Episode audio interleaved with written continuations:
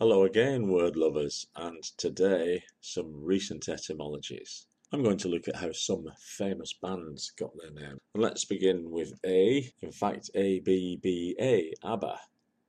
Most people know, it's no secret, these are simply the initials of the band members Anni-Frid, Björn, Benny and Agnetha. What they may or may not know is that ABBA comes from Aramaic via Greek and Latin, and is an emphatic version of the word father. B is for Beatles. The name The Beatles is so familiar to us now that we've forgotten, perhaps, that it's a play on words. The beat, here's a 4-4 beat, 1, 2, 3, 4, here's a 3, 3, 1, 2, 3, 1, 2, 3. Those are the beats. The beetle, of course, is an insect, and so it's a play on words. They were originally the Silver Beetles, and it got shortened to the Beatles, incorporating this small pun. And once the Beatles was popular as a name, a misspelled animal, then the Beatles copy, which was manufactured in such a plastic way over in America, were logically known as the Monkeys, who became surprisingly good. Now, you may or may not know the blues singers Pink Anderson and Floyd Council, but they were great favourites of Roger Waters, who decided to name his band after them. Let's say their names again. Pink Anderson, Floyd Council. That's where Pink Floyd come from. Meanwhile, in psychedelia, The Doors of Perception, an Aldous Huxley novel about the unconscious, was taken up as a name by LA band The Doors, who originally were The Doors of Perception, but it was a bit long, so they cut it. Now, lots of bands have taken names from existing names. There's one from a book, and there are many of those. Michael Lee's Study on Sexuality of 1963 had a lovely title. It was called The Velvet Underground. That got adopted as a name.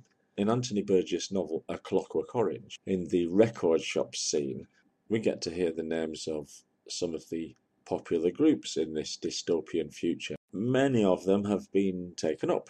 They became real groups, so that's where you get Heaven 17, Johnny Zhivago, the Sparks. The reference is to an American band, though I know an English band called Sparks. And there are some left over if anybody wants to form a band called the Blogos or the Comic Strips or Goggly Gogol.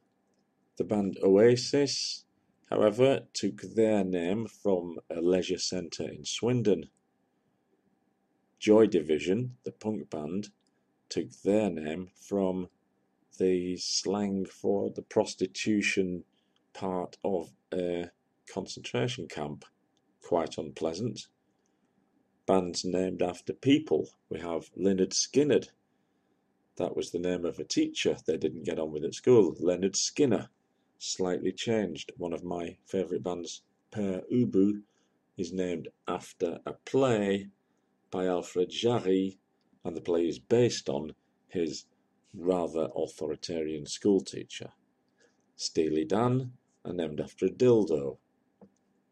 The Rolling Stones are named after another song, although I should explain here, the Rolling Stones have become so famous, they're more famous than the proverb. The old proverb is, a rolling stone gathers no moss, so it's better to live a travelling life, a nomadic life. However, this was the title also of a Muddy Waters song, and that's where they took it from. Led Zeppelin has a nice history. Legend has it that they were told before they went on stage they would go down like a Led Zeppelin, this being a variation of the more normal phrase to go down like a lead balloon. And speaking of going down badly, legend has it that one band was so bad they had to keep changing their name because they didn't get invited back to the same places. So the first time that they did get invited back, they said, well, we'll stick with the name because it's lucky, and that name was Jethro Tull. Queen, on the other hand, was a name that was simply decided on by Freddie Mercury, not so much because of the homosexual overtones, simply because he liked the sound of it, the majesty of it. Another of my favourite, if lesser known bands, The Residents, didn't want to have a name. They were only called The Residents because a tape that they sent to Warner Brothers was returned addressed to The Residents, as they hadn't put a name on it. Sham 69 comes from a graffiti, which is simply the name of the local football club, Walton and Hersham, and one of their successful years, 1969, when they won the Athenian League. They just like the sound of it. On the other hand, The Who is the subject of an apocryphal story. Is it really Pete Townshend's deaf granny, who every time he mentioned a new band he'd heard would say The Who? It could be. Chubby Checker certainly named himself after Fats Domino. Green Day, I'm told, is San Francisco Bay Area slang, meaning a nice day spent with green, as in marijuana, which is, by the way, what the Doobie Brothers like doing, by the sound of it. And the Icelandic band Sigur Rós are called that because the vocalist's mother gave birth to his younger sister, just as they formed the band. And that's her name, Sigur Rós, which means Victory Rose. So, there you go. We didn't go back as far as Pi, but we did get to some Icelandic